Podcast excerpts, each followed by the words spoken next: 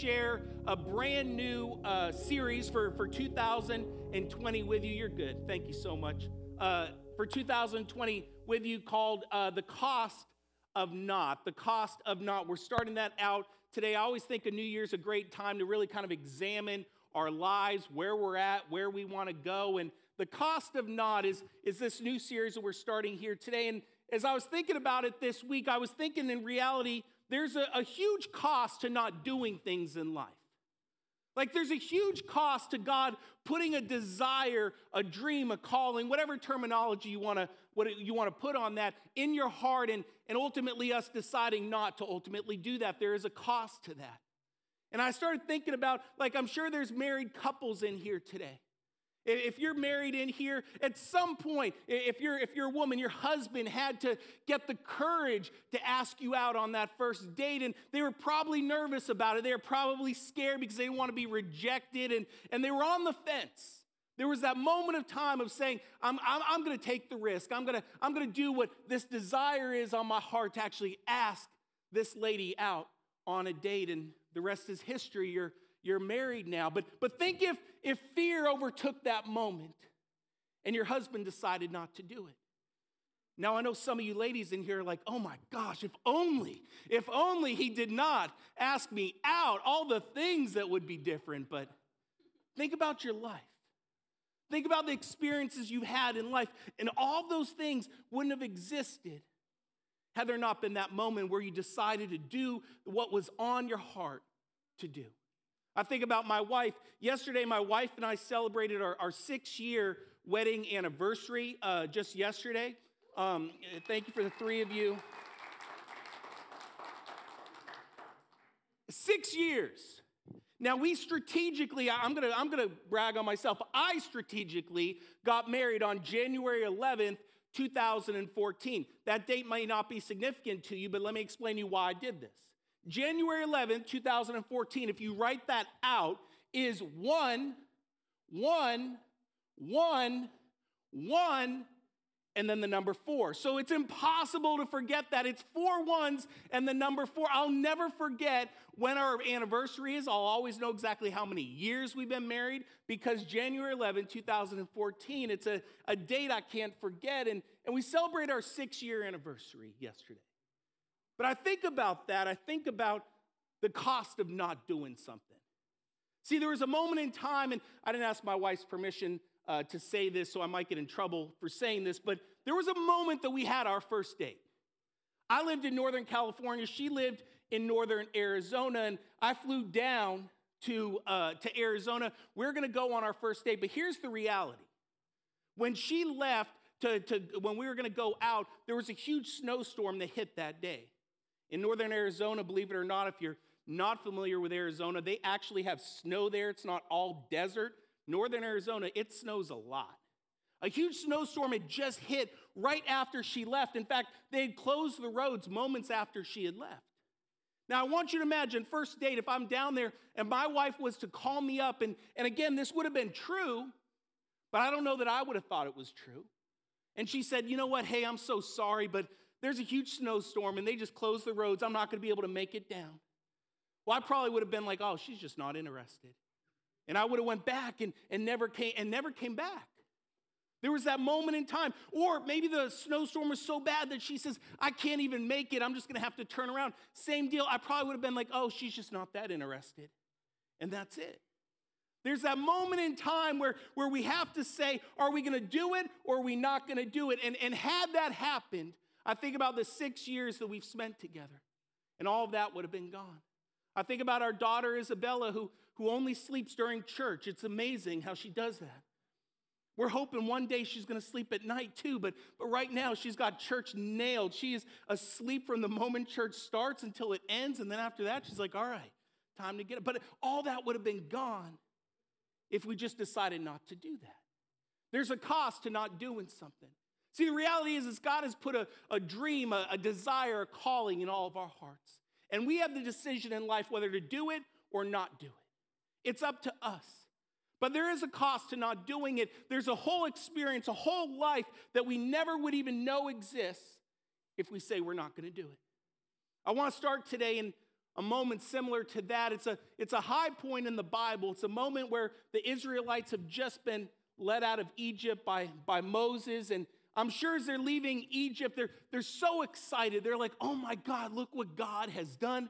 We're free. This guy, Moses, has freed us. Like, this is amazing. It's like this huge, huge moment of excitement. But all of a sudden, some dark clouds are going to start to come. See, they find themselves in a moment where there's a Red Sea in front of them and they can't go further. They're stuck.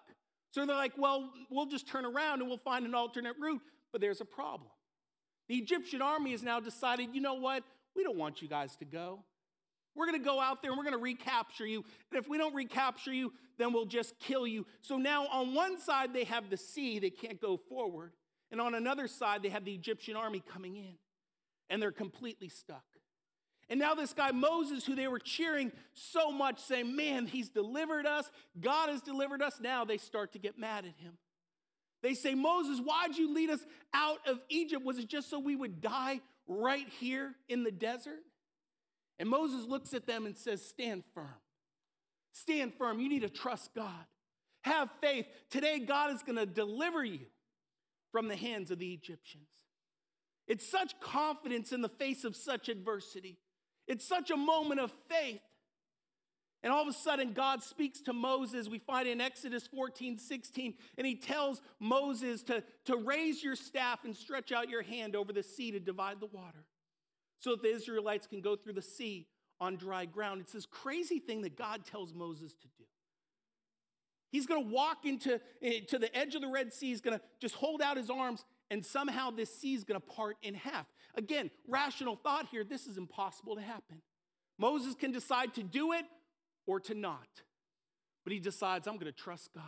And he walks forward and he raises his staff. And as he does that, just as God commanded, the sea starts to part.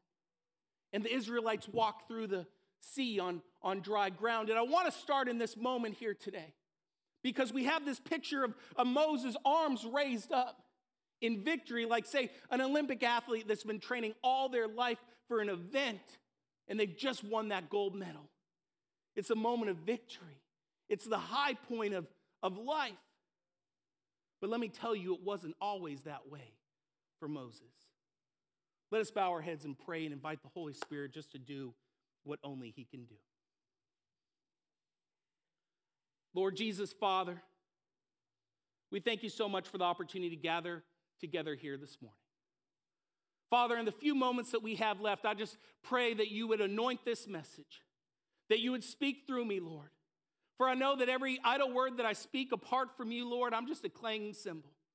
But if you'll speak through me here today, then you can change hearts. You can change lives. You can change the whole trajectory of our life. And I pray that you do what only you can do. Father, I pray specifically for those that are going through a tough time right now, things that make no sense at all, that today you're going to give them a special touch from you. You're going to teach them, Lord God, that they can trust you in all circumstances, even when things don't make sense. Father, bless and anoint this time. It's in your name, Jesus, we pray. Amen. Amen. Has God ever called you to do something that on the surface, when you think about it, you're completely unqualified to do it? Now, again, if you want to call it a calling, a dream, a desire, whatever terminology you want to use, but has God ever do, done that for you where He's called you to do something? When you look at it, you say, you know what, I'm not smart enough. I'm not strong enough. I'm not, I'm not, I'm not uh, financially well off enough. I don't have the means to be able to do this. But, but God's put this calling, this desire, this dream on your heart for a reason. But you just look at it and you say, there's just no way I could do this. It's impossible. Now, there's two things that people do more commonly than not. Whenever God calls them to do something, they realize they're completely unqualified to do. The first thing that they do, and most common, is they start to make excuses why they can't do it. And they take that dream, that desire, and they bury it in the ground and they run the other way. It's dead, it's gone. They don't even want to come back to it because they're like, there's just no way. It's just going to break my heart because there's no way that I could accomplish this. That's the most frequent thing and common thing that they do. The second thing that, that people do is they realize they're unqualified for the calling And all of a sudden they start to try to qualify themselves. They start to try to try to justify how they could do it in their own strength, in their own power. Those are the two things that they try to do when God calls you to do something that you know you're completely unqualified to do. Moses lived a completely unqualified life. Do you realize that Moses wasn't even qualified to be alive? See, during Moses' time as a baby, the Pharaoh has decided that the Israelites, there's just too many of them, and he makes this horrible, horrible decree where he says, I want all the babies to be killed. All the Israelite babies are going to be killed. And Moses is part of that crew of babies, that group of babies. He's part of that group. But we know the story. His mom takes him and puts him in a basket and floats him on down the river. And as God would have it, it's Pharaoh's daughter that finds Moses. And she takes him out of that basket and says, I'm going to raise him as if he's my own. And he gets raised in the palace. But here's the reality he wasn't qualified to be raised in the palace because he wasn't a royal. But he also wasn't even qualified to be part of his own race because he, he was an Israelite, he was a Hebrew, but he wasn't a slave like them. He didn't have the same experiences that, as them. He wasn't qualified to be in that palace, but he wasn't qualified even to be part of his own race. He wasn't qualified to be the one that God chose to be the deliverer of Israel because he was a sinner. He murdered an Egyptian. See, there's that moment where, where Moses decides, hey, I'm Hebrew, I'm going to be with my people. And he goes there and he, with best intentions, tries to protect someone that's, that's being abused by one of the Egyptians. But in his best efforts, he kills that person and he leaves for 40 years. That was the last time he's ever in Egypt. He wasn't the one that God should choose because, man, he was a murderer. When he's having that moment with God at the burning bush, he says, I'm not even the one that's qualified to speak to Pharaoh because God's saying, hey, you're going to have to go to the Pharaoh, let him know, hey, you got to release my people. Moses says, I can't do that because I'm a stutter. He's like, I can't even talk right. How in the world am I going to go in front of Pharaoh and tell him to let us go when I can't even speak well? He's not even the one that should lead Israel out of Egypt because he's also 80 years old. I know I said this a few weeks ago, but man, if you're 80 years old, you know you got an arthritic hip. You're not, how far do I got to walk? Is there a golf cart? Is it, come on. I'm 80 years old, God. He was completely unqualified for the calling. But yet God chose Moses, and he chooses you here today. He's put something in your heart, something in your mind, and he says, I'm putting this in there because I know you're not qualified to do it, but I truly intend for you to do it. And we all come to that moment in time where we have to make a pact with God just to trust Him, even when nothing makes sense. Man, I'm gonna have you walk to the edge of the Red Sea, and I'm just gonna have you hold out your arms, and this amazing thing's gonna happen. The sea's gonna part. I mean, like on the surface, like there's no way. But God did it and he's going to do it for you as well. He chose Moses, but Moses had that, that opportunity to say, No, I just can't do it. And think about all his life experiences. Think about all these things that he would have missed out on. And I wonder what we would miss out on if we just get too afraid and we say, God, I'm not going to do it. Oh, there's a cost to not doing it. See, God calls Moses and, and he appears to him in the form of a burning bush, and Moses is a normal person like you and me. So when God's talking to him, he starts to make all these excuses about, well, I stutter, I can't do that. I'm 80 years old. I don't even have a high standing with the Israelites. Like, like it's not like I was one of their leaders and I'd left for, for a little while. Like I wasn't one of their leaders and I've been gone for 40 years. Pharaoh doesn't even like me, God. Pharaoh wants to kill me. And I'm gonna go in front of him as a stutter and be like, hey, let my people go. Like, no way, like, none of this makes sense. And he starts to do what you and I would do. And we start to say, well, who am I, God? Who am I? I can't do this. Who am I? And right there in the middle of all that, God stops Moses and he says, Stop right there. It's not who you are. It's not who you are. It's who I am, Moses. Man, when God puts that thing on your heart, it's not who you are, it's who God is. God says, I know you're unqualified for this calling. I know you're unqualified for this dream, but guess what? It's not your qualifications, it's mine. Together we can do this. God wants you to dream dreams that are so big that you'll absolutely fail if He doesn't intercede. Let me say that again, just in case you missed that. God wants you to dream dreams. He wants you to do things that are so big that you'll absolutely fail. You'll fall on your face. You'll embarrass yourself if He doesn't intercede and do it. And why does He want that? Because He wants the world to be impressed with Him and not you. He wants everyone in this world to know man, Ryan wasn't talented enough. Man, Ryan wasn't smart enough.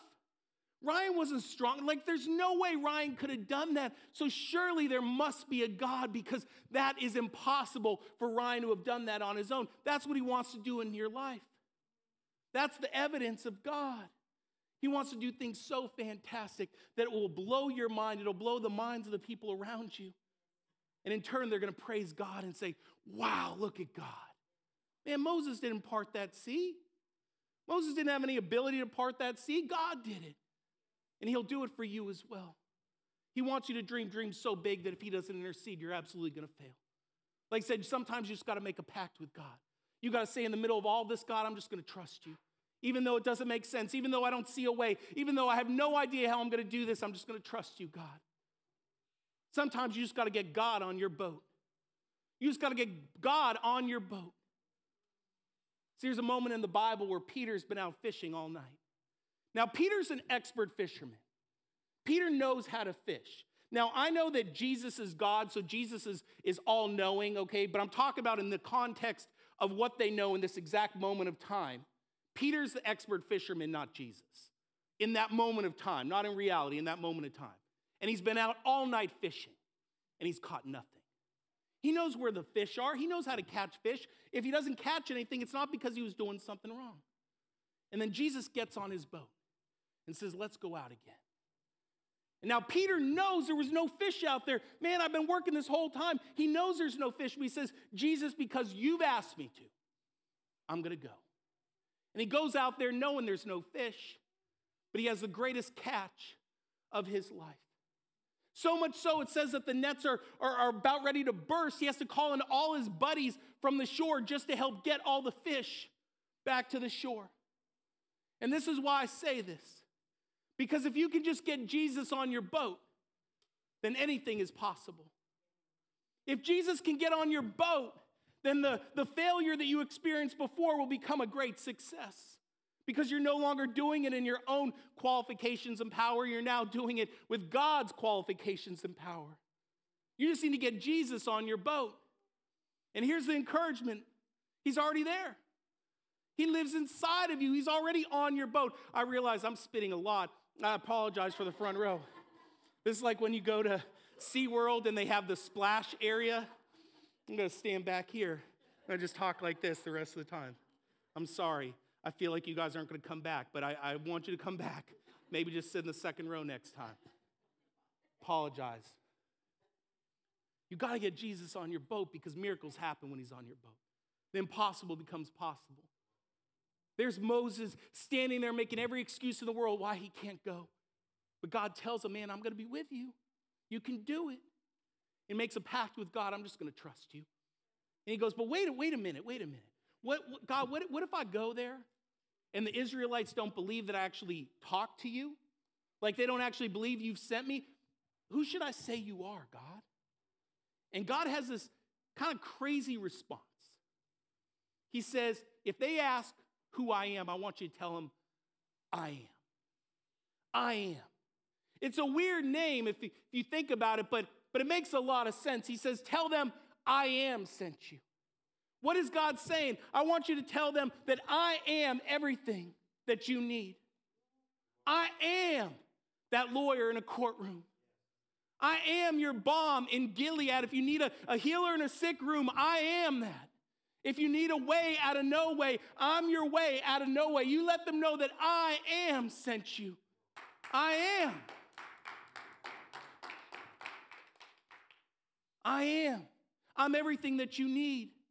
Man, he had a stick in his hand, delivered the Israelites from the most powerful army in the world at that time with a stick. Why? Because I am. Because I am. See, in the middle of all this, you just got to trust that, that God's going to give you every ability, every ounce of, of, of power that you need so that that dream comes to pass. It's time to make a pact with God saying, God, in the middle of all this, I'm just going to trust you. See, when God puts that on your heart, it's not to tease you, it's not to break your heart, it's not to, to make you want something that you're never going to be able to have. It's because He says, together we can do it. Just link up with me together, we can do it. When you look at yourself, you see nothing. But when God looks at you, He sees infinite possibility, He sees infinite ability. When God looks at you, He sees so much more than you'll ever see. I want to tell you two quick stories and then I'm, then I'm done here. And in 1995, NASA took a huge, huge risk. In 1995, NASA had this uh, Hubble uh, Space Telescope. You guys ever heard of the Hubble? It was like in the 19, I think 80s. It was it was actually launched. This costs NASA a million dollars a day to operate. It takes pictures of, uh, it's out in space, it takes pictures of all these amazing stars and galaxies. Like it takes amazing, amazing pictures. And in 1995, NASA decided we're gonna take a risk. They said, I wonder, we've been seeing all these amazing images. What would happen if we point this telescope at this little speck of sky where there's nothing at all? What would happen? Now, it's a million dollars a day, so it's not like if they point it there that there's no cost to it. There's a huge cost to it. But they say, I wonder what would happen. So they convince each other and say, you know what, let's try it out. Let's see what is in that speck of nothing. And they take that space telescope and they point it at this point of sky where there is no stars, there's just nothing in there. In fact, it makes up one 24th millionth of the sky. That's a very hard word to say. Let me point that out. But here's what that means if you cut the sky into 24 million separate sections, it's one of those. So we're talking about like a pin uh, needle. I mean, we're talking about the head of a needle here. It's this little speck in the sky where there's nothing and they point it there. Who knows what we're going to see? See, when you look at yourself, you see nothing, but God sees so much more than you'll ever see. When they look at this speck, they see nothing at all, but then they point that telescope there, and guess what they saw? They saw nothing. There was nothing there. Nothing. They shouldn't have tried that, but, but they did it. They said, you know what? I wonder what happens if we leave it for two days. A million dollars a day. I wonder what's going to happen if we leave it for two days. After two days, there was nothing there. Three days, nothing there. Four days, nothing there. Five days, nothing there. One week, nothing there. See, the reality is this when God tells you, I'm with you, you can do it, I'm putting this on your heart for a reason, man, you're gonna take that step of faith. But guess what? You're not always gonna feel it when you're taking that step. You gotta keep coming back to God. Keep saying, God, I'm gonna keep coming back until that dream finally does come to pass. Man, God, I'm still as broke today as I was yesterday, but you've called me to do this. Man, keep taking that step because eventually someone's gonna show up, something's gonna show up. God is gonna do it. So they point at this nothing. They leave it there for two weeks. Million dollars a day, $14 million.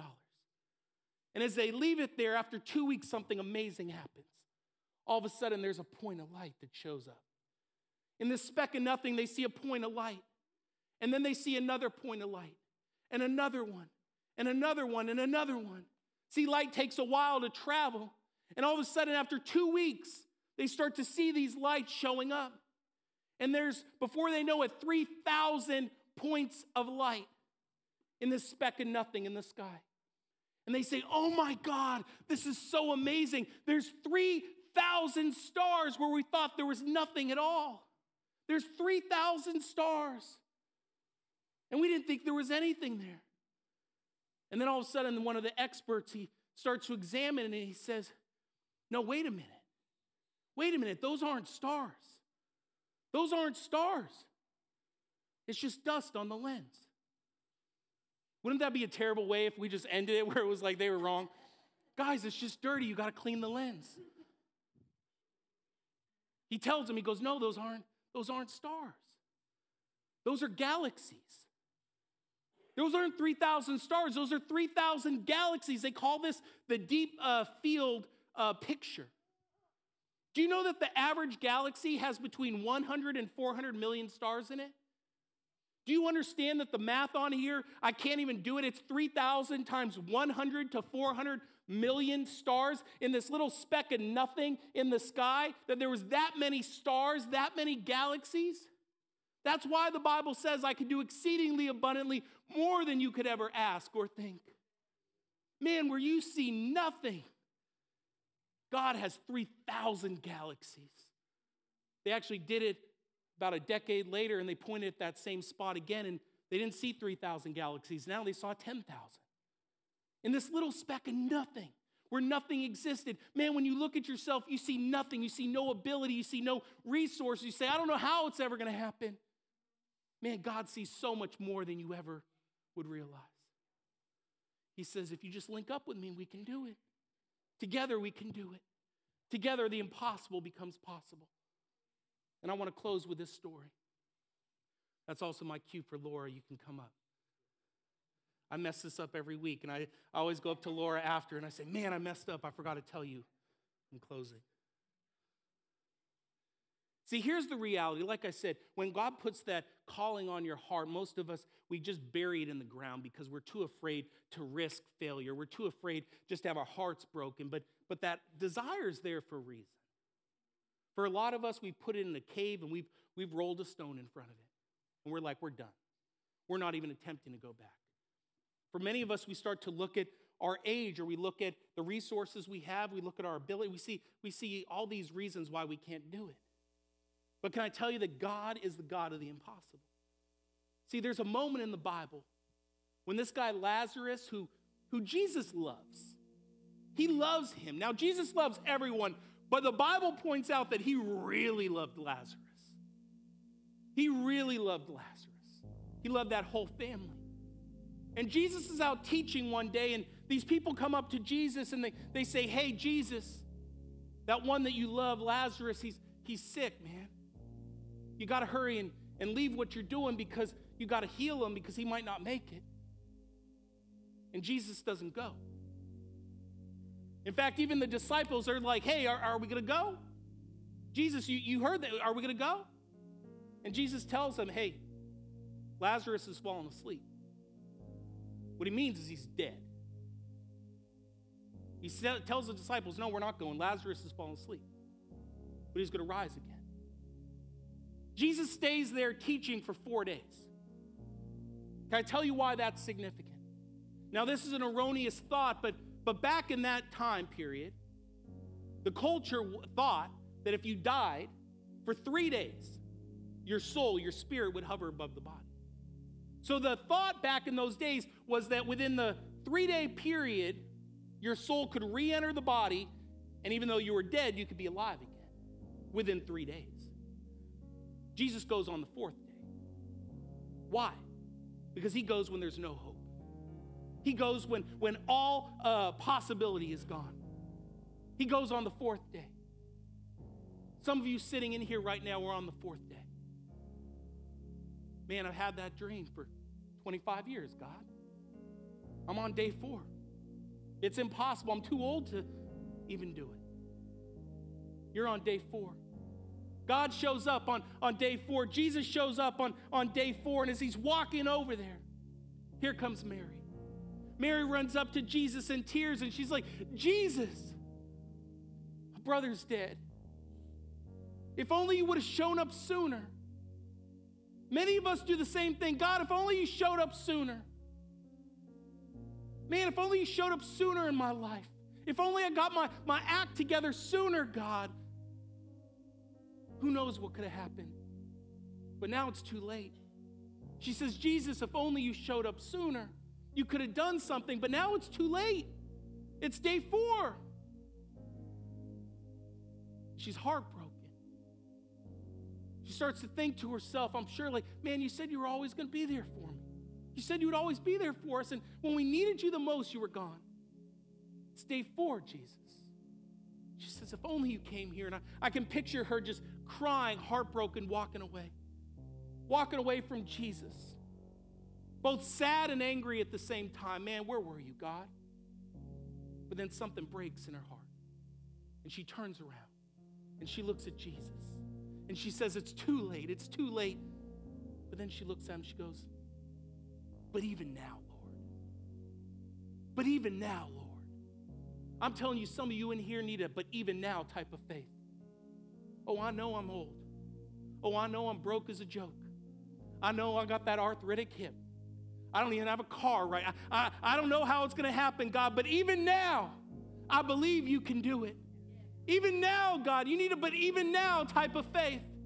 She says, I know it's too late. I know it's day four. I know it's too late. I know if you were here sooner, you could have done something. But even now, I believe you can do it. It's a but even now type of faith. And I'm sure in that moment, Jesus, his heart breaks as well. And he tells them to do something extraordinary. He says, Roll away that stone.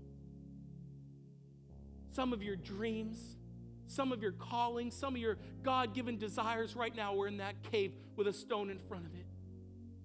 And that's what Jesus is telling you here this morning roll away that stone. Roll away that stone. He tells them, Roll away that stone.